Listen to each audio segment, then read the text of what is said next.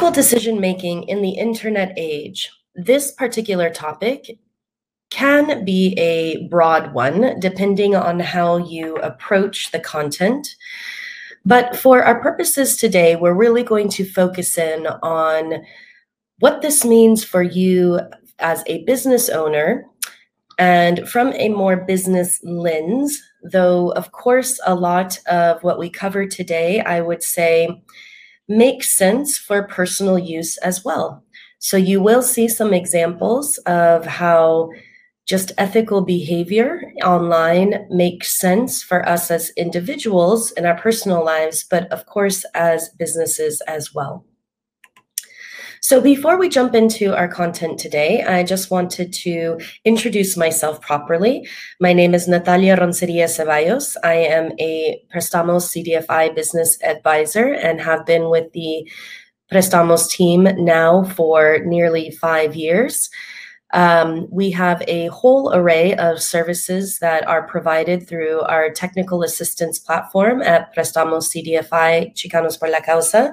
And if this is the first time, or one of the first times, I guess I should say, that you are chiming in, listening to any of our content, or connecting with us, I highly recommend you check out our website and our additional content.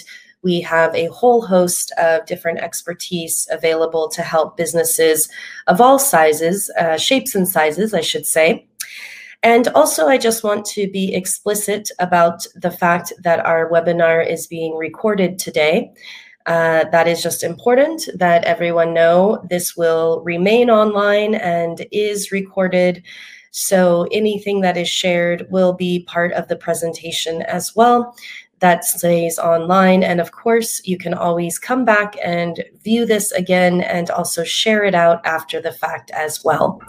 So just again, another reminder that this will be online after the fact, and we are hosting the same topic at 12 o'clock today at noon in Spanish language, which will also be saved online on our website as well, should you want to share that out or view it after the fact.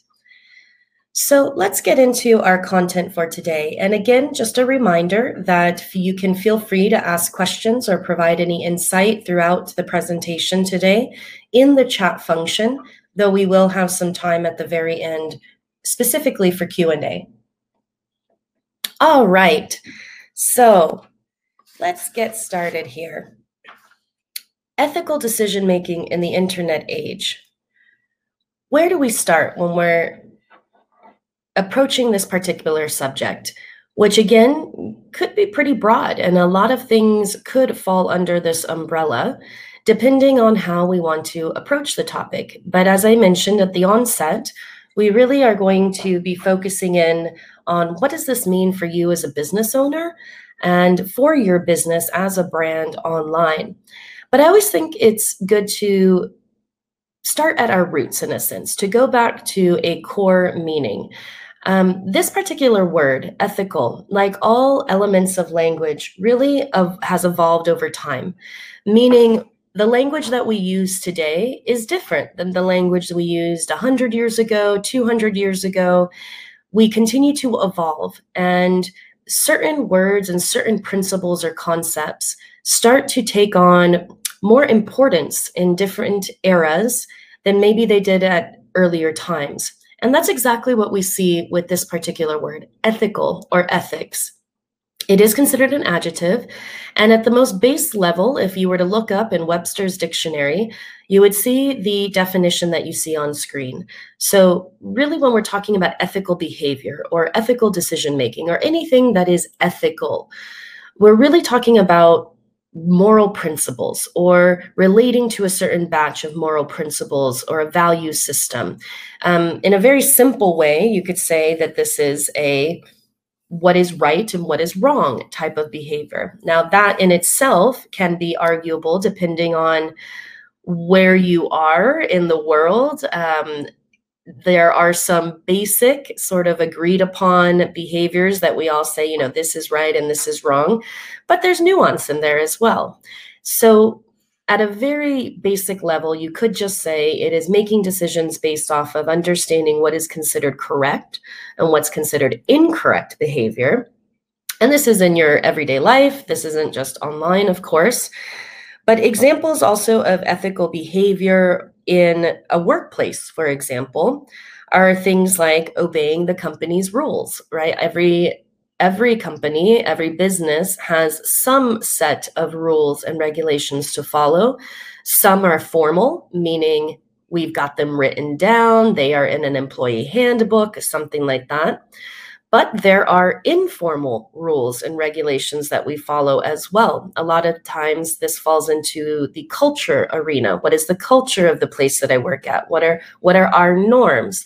What are the things that people expect in terms of behavior that may or may not actually be formally written down as part of our, again, like employee handbook or something like that?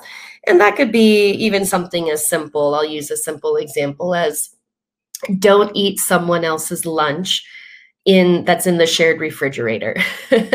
Now that might seem sort of trivial, right? But we could say ethical behavior, an ethical decision is to not eat someone else's food, even if it's not labeled, even if it doesn't have a sign saying, don't eat me, this isn't common food.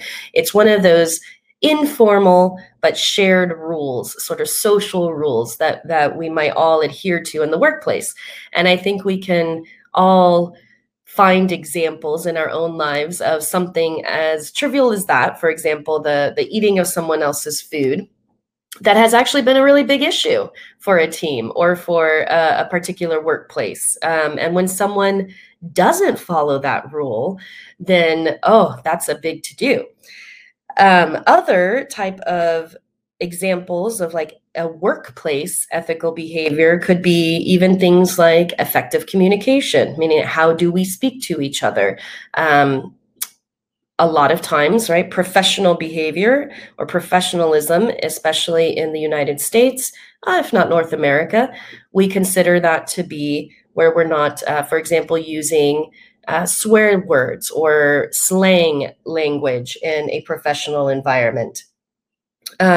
Also taking responsibility for one's own actions, right?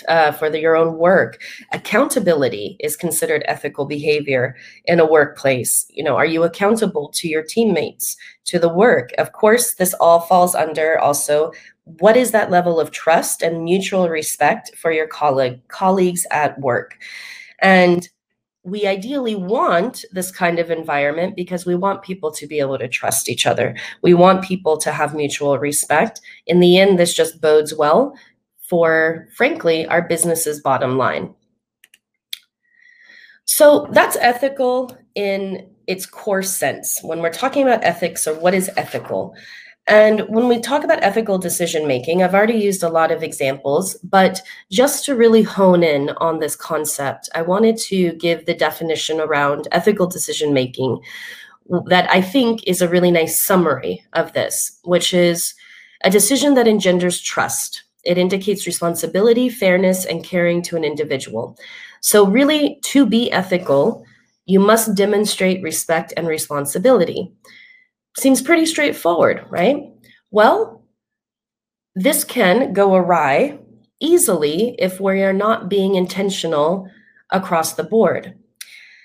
And we see examples of ethical decision-making by companies day in and day out, and especially in this past year, we've seen a lot of different examples of companies having opportunities to step up and to make some calls that you could say would land in the ethical decision-making space.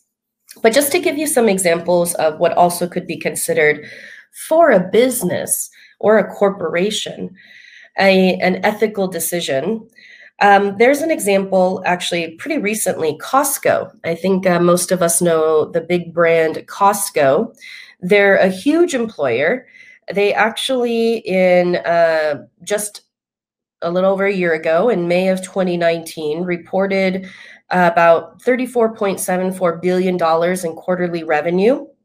And that was actually a growth rate of over 7% from before.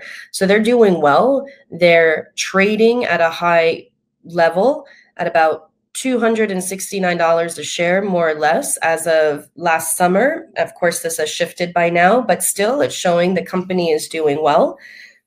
And even though they are not required, they could absolutely pay their employees minimum wage. And we know that minimum wage is different in different states. So they could just say, depending on where their setup is, their employees in that particular place are going to make the minimum wage for any hourly employee and go from there. But what they instead did, because they are doing well financially and in the market, and they also actually came out and said they realize that they want to be able to retain, not only attract, but retain high quality employees. And so there also has to be a showcase from the company that they're willing to invest in their employees and pay them a higher than average wage. So Costco raised its base wage from $13 an hour to $14 an hour in 2018, and then actually upped it to $15 an hour in 2019. If you look at the federal minimum average in terms of minimum wage, and actually if you were to take the average retail worker in America across the board, the average retail worker actually makes between $7.25 and $9 an hour. So you can see, even if you were a manager, let's say a department manager in many places, you still would only be making $11 to $12 an hour. Whereas if you were with Costco, you would have a minimum hourly wage of $15 an hour. This absolutely has helped them retain employees, has been able to attract good quality employees as well. And for them, this was an ethical decision to, what they say, pay fair wages.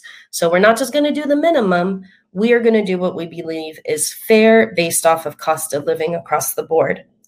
Another big example of what could be considered ethical decision-making by a business is with Chipotle, actually, Chipotle Mexican Grill. Hopefully people have heard of Chipotle as well here. This is actually one of the biggest recent success stories of a new franchise going big, but they made a commitment to animal welfare. Now, this is a little bit of, how should I say? It's a good example of where, if you are going to make a certain statement as a business, especially when it comes down to something that falls into what one could consider a value system or a value base, which this particular one with Chipotle, deciding that they wanted to support, right, or commit, I should say, to animal welfare. On one end, bodes really well for them. They have been very intentional about advertising that they will only purchase a certain type of pork, for example, and they received an award actually for efforts to buy ethically raised meat. And they were the first, actually, I believe, American company to win it's called the Good Sow Commendation and Pig Welfare for Compassion and World Farming Award. And yes, they're actually the only American company that won that particular award in 2019. That said, though, because they have themselves held themselves to that standard, they also have gotten some backlash from animal activists who have made claims that while maybe they are doing that with, let's say, the sourcing of their pork, they're not doing the same thing with the sourcing of their chicken, for example. And so this is one example, I think, that shows you that if you are going to adopt a higher standard in a marketplace, even Costco, right, adopted a higher standard in their example. If you're going to do that and you're going to promote that, and in this day and age online, then also know that customers will judge you by those standards. So they are going to hold you to those higher standards, and they will find ways, right? Or they will look for examples of when you are not holding yourself as a business and as a brand to that standard that you set. Or they will challenge you, right? They will push you if they feel a decision didn't quite fit that standard. So this is one of those elements where you need to be very clear on why your company is making certain statements or why you want to uphold certain standards that, again, might be considered a little higher than the norm or the average or your sort of baseline expectation from the public.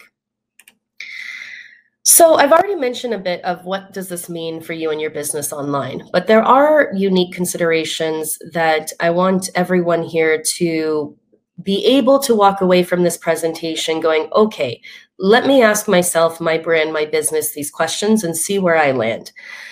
And remember that everything that you put online, and I'm going to say this multiple times with our time today here together, is that, and hopefully it's not new news, right? But that everything you put online lives there forever. It doesn't just disappear. It doesn't just go away.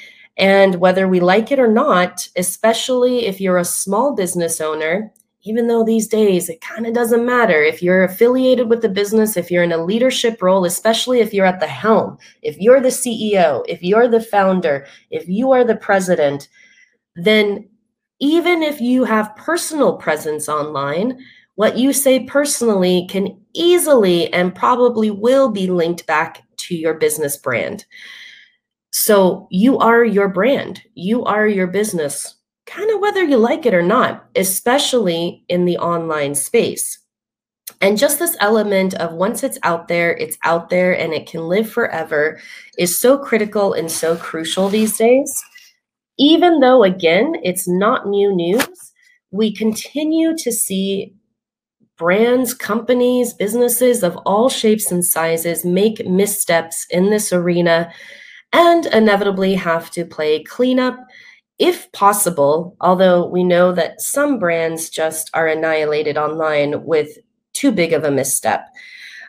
So again, just driving those points home to really consider if what you are putting online is accurate, honest, and wholly in line with your brand. So let's look at some examples. I know this is a bit of a busy slide here, but we're going to take a little time to go through these because I think these are really straightforward and easy to keep in mind considerations when thinking about what do I do from a business lens online in terms of what could be considered ethical decision-making, ethical behavior, and frankly, etiquette is part of that as well. So these concepts that you see on screen are what initially are considered sort of for society as a whole. And as I mentioned at the onset of our presentation today, a lot of the behavior online is not going to necessarily differ from what you would consider doing in person. And this is for you as an individual, also for you as a business online. So in these days and these times, there's actually a term that is being used for how you present yourself online and what kind of behavior you actually take part in online as well, and it's called netiquette. So just like etiquette, but with an N. So netiquette, like the net. And I just think that's a fun and easy way to think about what's my netiquette, right? And if you see in these in this slide as well, they also talk about netizens instead of citizens. We're netizens.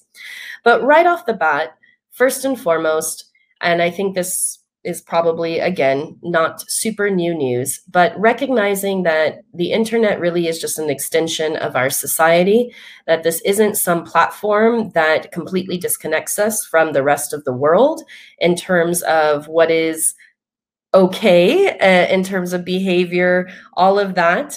So it's that element, would you say that to someone in real life, as we call it, even though the internet is real life as well. So I don't even like saying that. I'll just say in person. And this particular area could potentially, if you, even as an individual, as a business owner, you might, I'm not even going to say you might, I'm going to assume you do have your own belief systems, you have your own personal opinions, And we live in a time where comment threads are blowing up, where people choose to provide their opinion on something, and perhaps even a very forceful and lewd way, or whatever the case may be, in comment threads.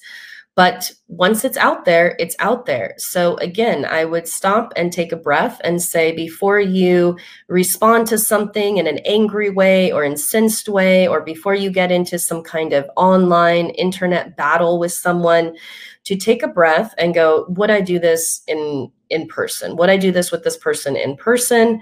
And then even if I would say these things, take another breath and go, could this negatively impact my business? Because again, for our purposes today, that's the lens we really want to use. And frankly, it's just reality that we might have personal opinions we want to share, but they could very much create negative backlash for our business. And if we're not willing to accept those consequences, then I would say, hey, take a breath and maybe don't get into that online battle or don't make that comment in the way that you had planned to. This goes actually right into this next element of apply the same standards online as we do in public. So this is huge in terms of, as a society, we have collectively said we are against things like hate speech, child exploitation, copyright violations, theft, you know, all of those kinds of things. So that, of course, means the same thing online. And this is also where I go, hey, anything legal, right? Laws still pertain to us online as well. So again, from the lens of a business, especially, I'm going to underscore this copyright violation element or theft element. It can be very easy to almost unknowingly use someone else's imagery or content on our own platforms without giving proper, proper credit.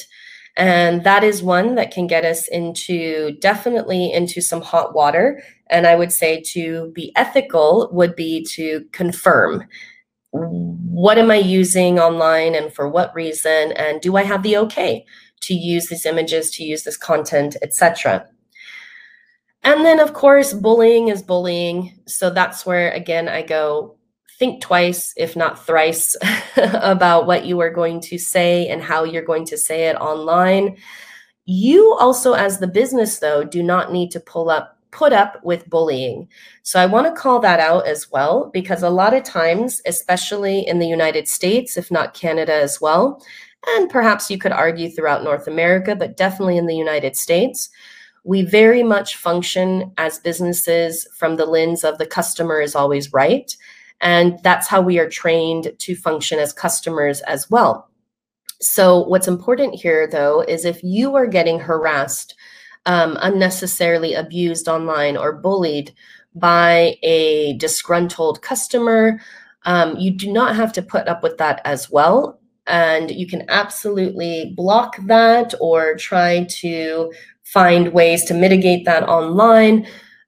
Though, caveat here is, again, don't get into debates with said type of individual. Don't stoop to their level, as they say, right? You still need to take a bit of a higher road, but you don't have to put up with that kind of harassment either. And then really acknowledging cultural differences. I wanted to touch on this because this is still very much a problem that we see across brands. And again, it kind of doesn't matter the shape or size of the business, but I caution to really think about if you're entering a cultural appropriation space when picking certain imagery or thinking about certain types of content or messaging you're going to create for your online platforms. This especially can get into the arena of advertising. You really want to be more in the cultural appreciation space, which is at the baseline level, again, showing respect to an image or an expression or a custom that has its roots in a different culture. And also know, when is something sacred? When should I not use certain imagery because that's actually sacred imagery? And so you have to do a little bit more homework and a little bit more digging for that. But again, it's this element of respecting the fact that we are not all homogenous online, but as a business also wanting to ensure that whatever you are using to promote products, programming, services, whatever it may be, is again, not getting into that a cultural appropriation space. Now, a couple of things, as you saw, that was sort of society as a whole. So my point is that's from a business lens, what we just covered, but of course, individuals, right? Just us as people can also adhere to those standards. But specifically for a business, I wanted to be sure to call these two elements out as well for your online engagement. First off is that if you do have a team, if you do have employees, or perhaps you're not there yet and you're considering, or that's where you want to grow, you want to be able to hire people, you want to be able to grow a team, well, you're going to have to take into consideration what is the behavior that you expect from your employees online when they are functioning for your business and representing your business online. And then you have to respect that they're private citizens as well.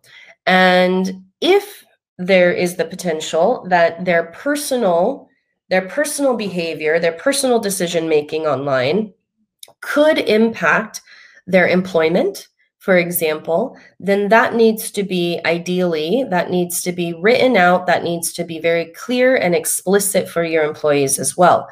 Now, you cannot tell your employees, let me take this back. Businesses are a little different, so it really depends what kind of business you have.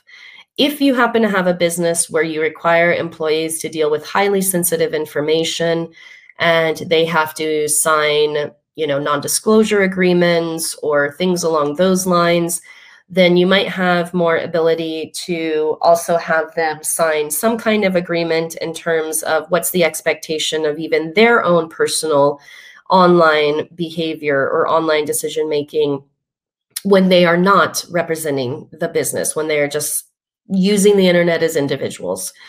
But if you are like most businesses where that's not really the case, and really, let's say we just have hourly employees, these are retail type of employees, then you need to be clear that the business might not tolerate any kind of hate speech or any kind of speech online that would really go against the values of the company.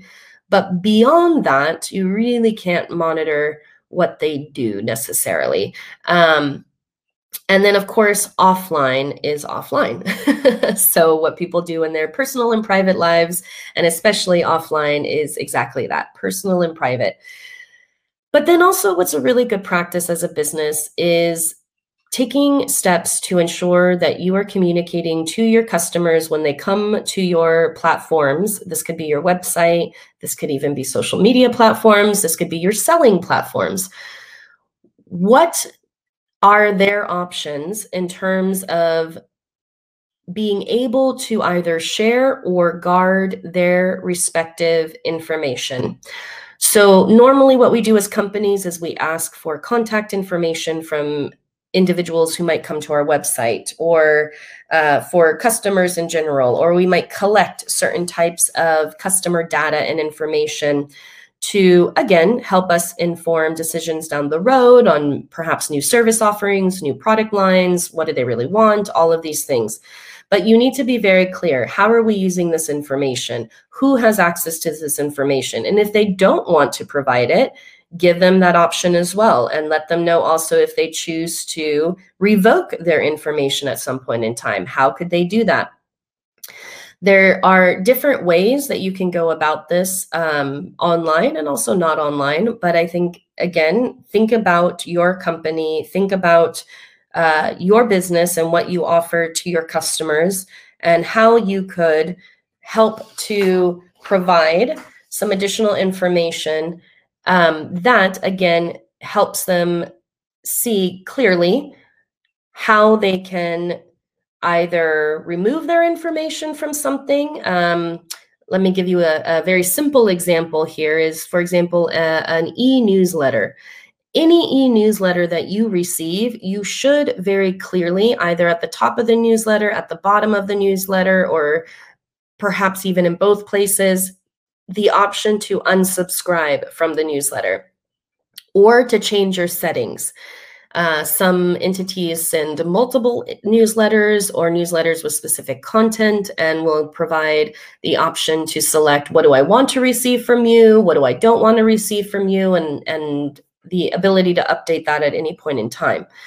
So even something that simple, that's actually something that you have to do. FYI, if you do have an e-newsletter, you have to provide an unsubscribe link, and you also have to provide the information of where you got that person's information from as well, easily visible. And what I mean by that is it doesn't have to be specific, like I got your information, John Smith, from, you know, this particular date and time, but more you have to have a boilerplate statement saying that you're receiving this newsletter because, and then it's either you signed up on our website, you were referred, you were whatever the case may be, all the ways that they could have potentially gotten their information to you. And then you have to give them the option to unsubscribe. So that right there would be an ethical decision. It seems simple, but from a business lens, that's an ethical decision for your online engagement. Letting people unsubscribe or subscribe clearly and easily, not burying that information in some hard to find FAQ, you know, frequently asked questions arena or whatever the case may be. So let's dive in a little bit more now. And again, if you have any questions or suggestions or insight, please feel free to add that to the chat as we keep going. But again, this element of, I want you to ask yourself always, like, how do I engage online? And this goes back to not only how do I engage as an individual, but how do I engage as a business owner, and how do I engage as my business from the brand lens itself? Are you combative or angry when you receive negative reviews? You know, are you that little person on the right with the blowhorn? Is it very easy for you to get riled up? Do you become defensive online when you, again, receive a maybe not so stellar review or a question that is formatted in a bit of a, honestly, a bit of an angry manner, right? The tone of the question already could be a setup where you're feeling like this isn't going to go well, or this person already has a chip on their shoulder. How do you respond to those? Think about, again, the fact that it doesn't bode well for us as a business to get into an argument or a battle with a customer online. And these days, certain platforms, Yelp is a good example. Facebook has this as well, though. They don't allow you to get rid of negative reviews easily, I should say. There are always cases where, again, if you are getting what is called trolled, right? If you are getting bullied as the business and there really is no rhyme or reason to it, like it is, once again, you're getting bullied, then there could be ways to go about getting certain things removed, blocking certain individuals. You know, there's a whole process to that. But more so what we see is business owners responding defensively to online reviews. And the worst are usually when it's like, that wasn't true at all, right? And so saw you when you were here, and that didn't happen, and that didn't go down like that, and like arguing about what happened, and some things might be total fabrications. And always here, this is when I go, step back, take a breath, consider the tone of the response. You don't have to say you are right and we're going to make it up to you if you really know that it's an incorrect statement, right, or review. But you also don't need to call that person an idiot or say that, you know, you're totally wrong and, you know, we are totally in the right. High level, professional response, saying you're going to look into the matter. And then once you do, come back and say, we've looked into the matter. We have come to understand that maybe this is just miscommunication or whatever the case may be. And if we're not the right business for you, we hope that you find one that is able to suit your needs or something like that. You don't even have to invite people back. That's the thing. There's always ways to say things. There's always ways to say things that won't be incendiary, as I say. But this also might mean that you can't just respond in a knee-jerk fashion, that you need to pause, actually probably even consult with your team, and then come back and say, how do we want to deal with this? And the beauty of the online element is that even though it's incredibly dynamic and social media is constant, meaning we're constantly updating, we're constantly seeing new posts and new comments and all of that, we don't have to necessarily respond in a minute or in a second from when we see something, right? We can stop, take a breath, gather our thoughts, consult with someone. How are we going to deal with this particular issue now that's popped up online? Get a strategy in place and then respond. Also, what is the tone of your messaging and content on your social media channels, on your website, on your selling channels? And what I mean by selling channels is, for example, some entities choose to sell the big one, Amazon, right? But even there are other types of selling channels. There's the Etsy's of the world, for example. Of course, you can sell directly from your website as well. But what's the tone of the messaging and content there? Does it align with your brand's values? Is the language that's being used something that you would say is respectful and responsible and makes sense? Now, we know that there are brands that are more informal, right, out there, and that use language that is more sort of slang or street language and is not super buttoned up or super formal in the way they present themselves. And that's all part of the brand. So that's okay. Again, if that's part of the business, if that's part of the brand, then that's going to make sense to use a little bit of looser language online. Yet there are thresholds. I still would not say get into some kind of online battle or war with an entity unless you are highly skilled or have someone highly skilled at the trolling element and it makes sense for the brand as well. There are a few examples out there that have been able to do this from a business lens, but I would still caution you, especially as a small business owner. Because again, even if the brand is, well, let's say selling adult-based products.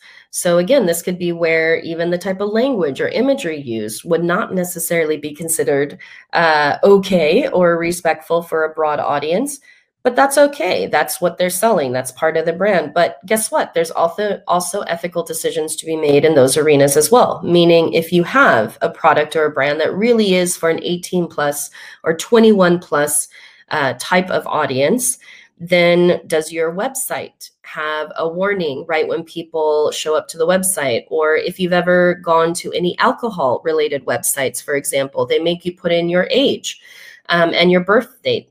Now, could someone lie? Could a 13-year-old, put in a fake birth date? Sure, of course. But these are methods. These are certain types of thresholds that we can put up as the business showing that we are taking steps, the best steps we can take right now to be able to guard our content from the eyes that maybe shouldn't see it right now. And also to warn, right? To be able to give people a heads up so they can make their proper decisions on whether or not they're going to engage with us. So this can be, warning labels. Again, I mentioned age verification type of elements, either on your site. Also, we see things like having to confirm via an email address, right? Okay, now we'll give you access, go to your email, confirm. Those are other types of methods to just ensure that we are engaging with the right people or that our content is getting in front of the right audience, and we're warning other audiences as well if our content isn't for them. And this is big also for parents, of course, right? We think a lot about kids and what they can access online and helping parents out. Now, another is, and I mentioned this earlier too, but that imagery piece. What imagery are you using online and why? This is an image I pulled just to showcase. This particular image of the little girl with the heart balloon is actually a pretty famous image by this point in time. And it's artwork by Banksy, which is, if you've never heard of Banksy, you can Google Banksy, but an artist who has kept their anonymity, but has blown up and gotten a lot of prestige and press over the past couple decades. Now, if I were to pull this image, I can Google search images all day. Any of us can.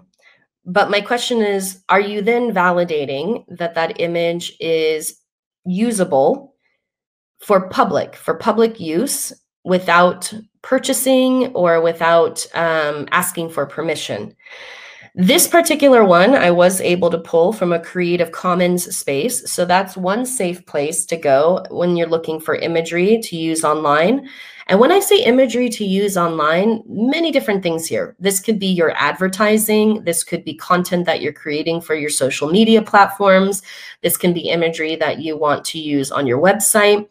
I highly recommend using your own photos if you're able to create your own stock images of your products, your business, your service offerings. And again, if you happen to have a business where you might want to use images of customers or even your employees, you need to get their okay. You need to have some kind of either agreement that they write off or that they sign off on, or some kind of disclaimer when you are taking images at an event, for example. This happens a lot at different events.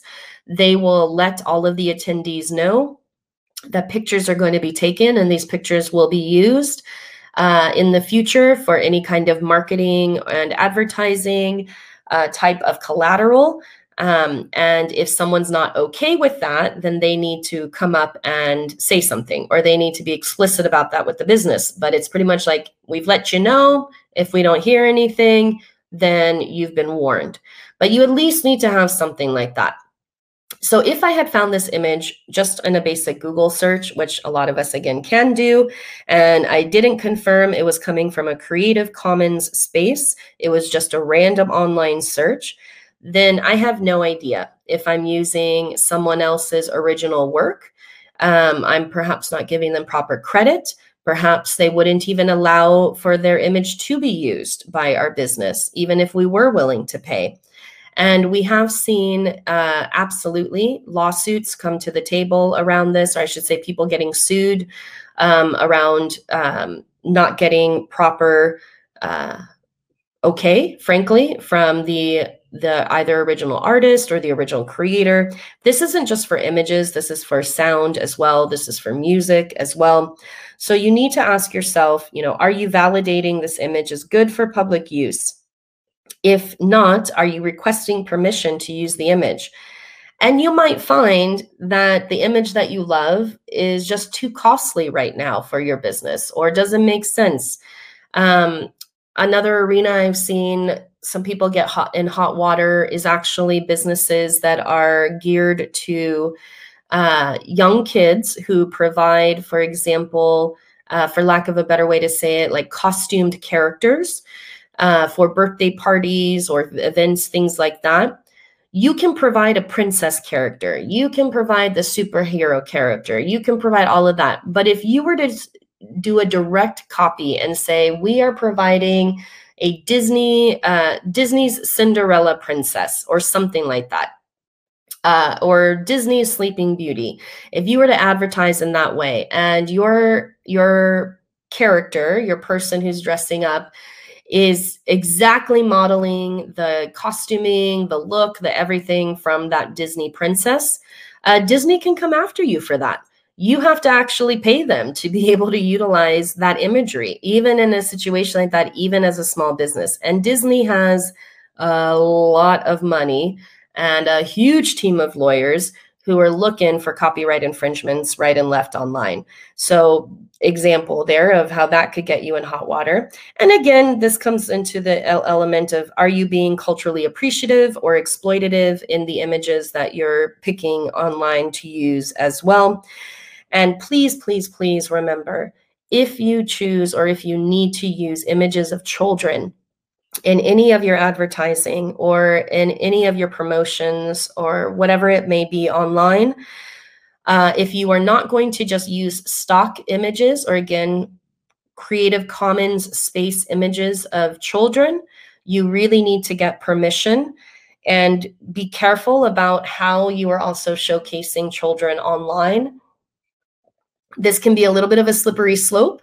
So again, I just say caution, and especially if it's images of kids under the age of 18, well, I guess that would be a kid. So anybody under the age of 18, again, a lot of times you have to get parental consent to use their images. And there are many times where even like a classroom, for example, if you happen to do work and you go and you work with a classroom of kids and you say, hey, I want to take a picture of all the class, you know, that just helped to do X, Y, or Z. And then you decide you're going to put that picture up online. Excuse me. You need to confirm with the school or with the teacher if those kids, all those kids have waivers to have their photos used. Because if not, there are actually many cases of parents who will not allow for their children's image to be used publicly in any of those respects because of court cases that are going with another parent, for example. There's even been safety concerns, families who are, frankly, in some kind of hiding and don't want to, you know, have a kid's image online, all of that, you know, things that we might not think about on the day-to-day, but are very much reality for a lot of individuals. You need to be willing to take those considerations into account. Also, and I've touched on this a lot already, but what is your messaging and content like online? Words and language do have power. They have the power to connect us with our desired audiences in authentic ways, or they can really create deep divides.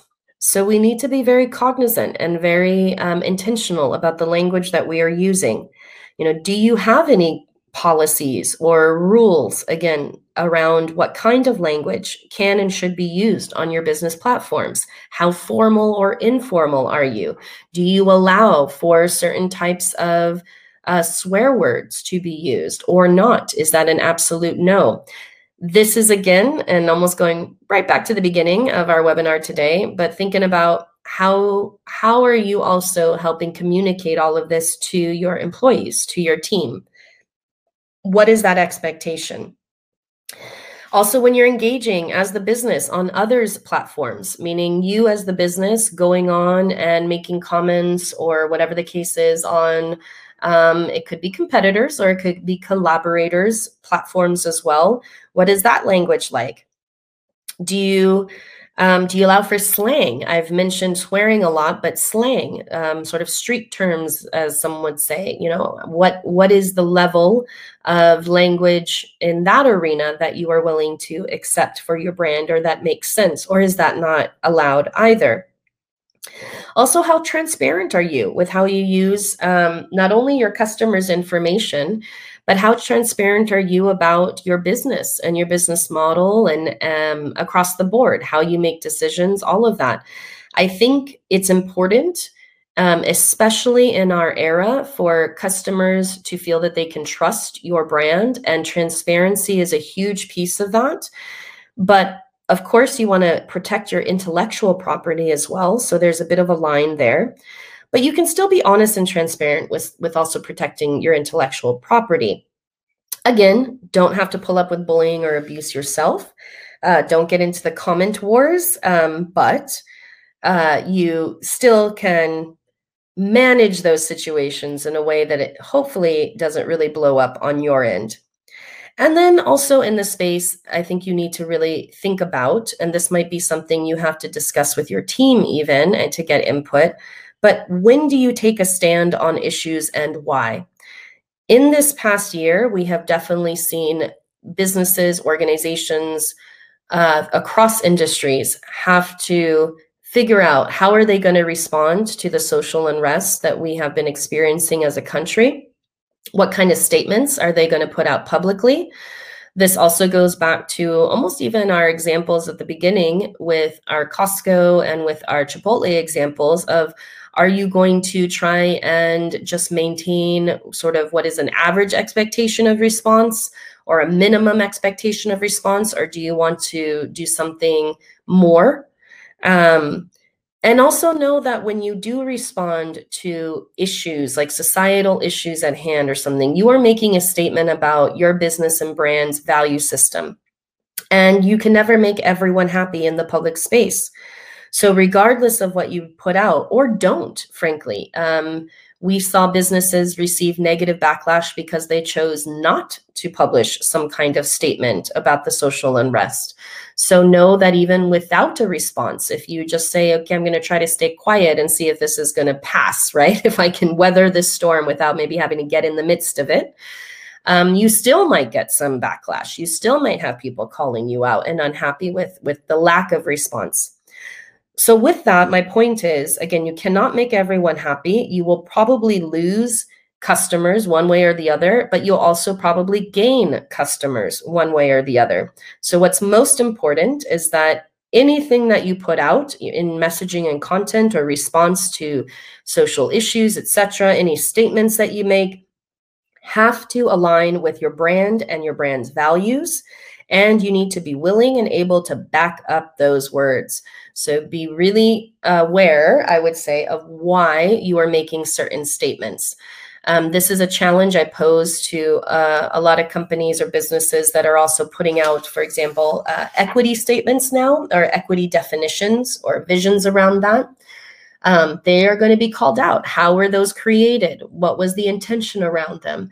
Where did it come from, right? The creation of that particular definition. And if the company is not able to back it all up, if there's just sort of like, oh, someone said we should have this or saw it online somewhere and it seemed to be good. So, you know, we went ahead and adopted it without really any other thought process, then that probably won't bode well as well.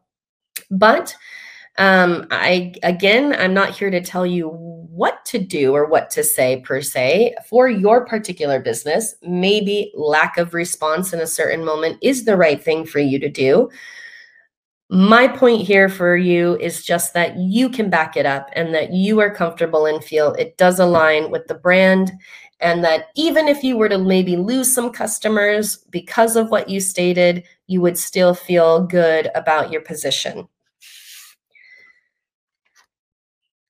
Now, also, this falls into just how you sell and advertise, which I've already touched on quite a bit, actually. So I won't belabor this, but I just want to be sure to have everyone keep in mind that you want to be upfront online about associated fees, return policies, all of those kinds of things when you're selling to your customers.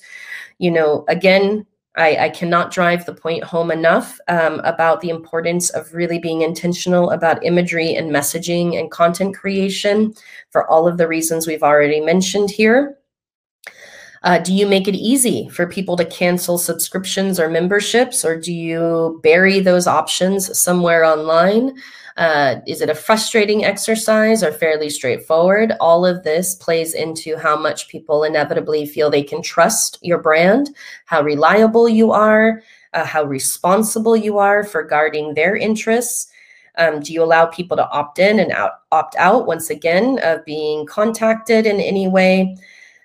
And a lot of this is automatically part of new platform setups these days, but there's always ways that you can make things more or less clear for your customers online. And I would recommend you make it as easy a lift as possible for your customers and be as transparent as you possibly can.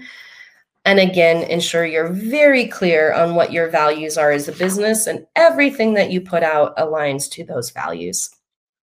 So lastly, just remember, everything online is really just an extension of our regular lives. It can be very easy to hide behind a screen and to hide behind a keyboard. We continue to see that happening right and left.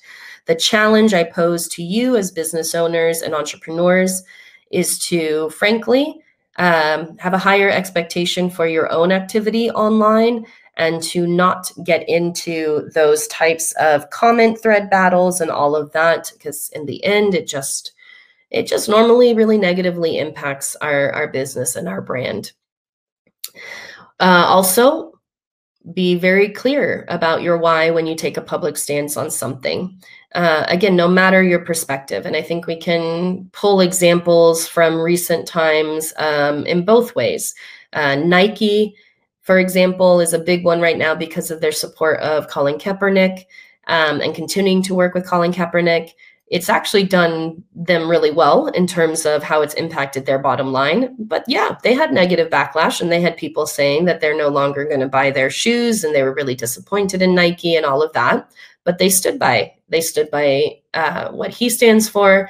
They feel it supports their value system, but it also supports their bottom line, let's be honest. And then we also see, you know, examples like, for example, the bakery that wouldn't bake a cake, for example, for a same-sex wedding, and they were destroyed online and also got a lot of support online, but also were pretty negatively impacted. But they continued, right? They stuck by that stance. They're not the only entity that has made a stance like that as well. And they were willing to take the fallout. Some businesses like that have survived, others not so much. Also, as the business owner, whether we like it or not, and I'm a business owner as well, so I'm in the midst of this, you are your brand, you are connected to your business. Even if you say something personally on a personal page, it's going to resonate back to the business, whether you like it or not.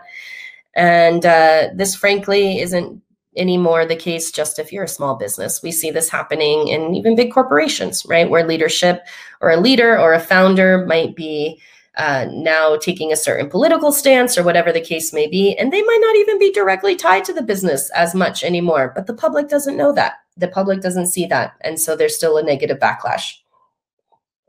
And also, when in doubt, take a breath, stop, step back, and see if your post or your content, your messaging, your advertising is respectful, responsible, aligns with the brand, the values, and of course is not violating any laws or another's rights.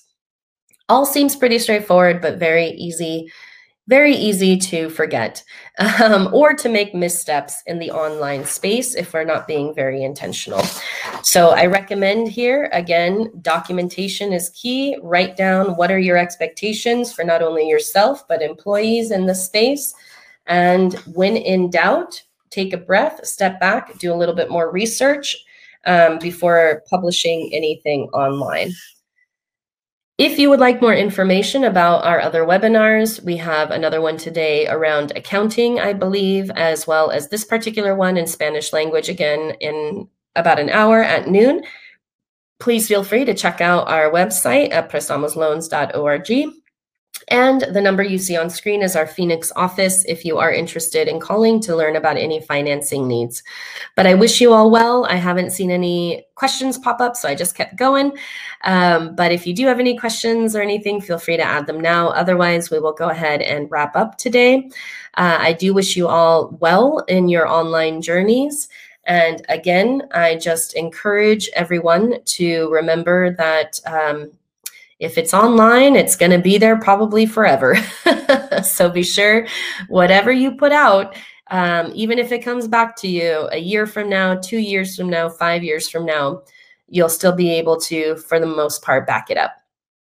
And I know that can seem like a big thing to swallow, but hopefully it isn't too overwhelming.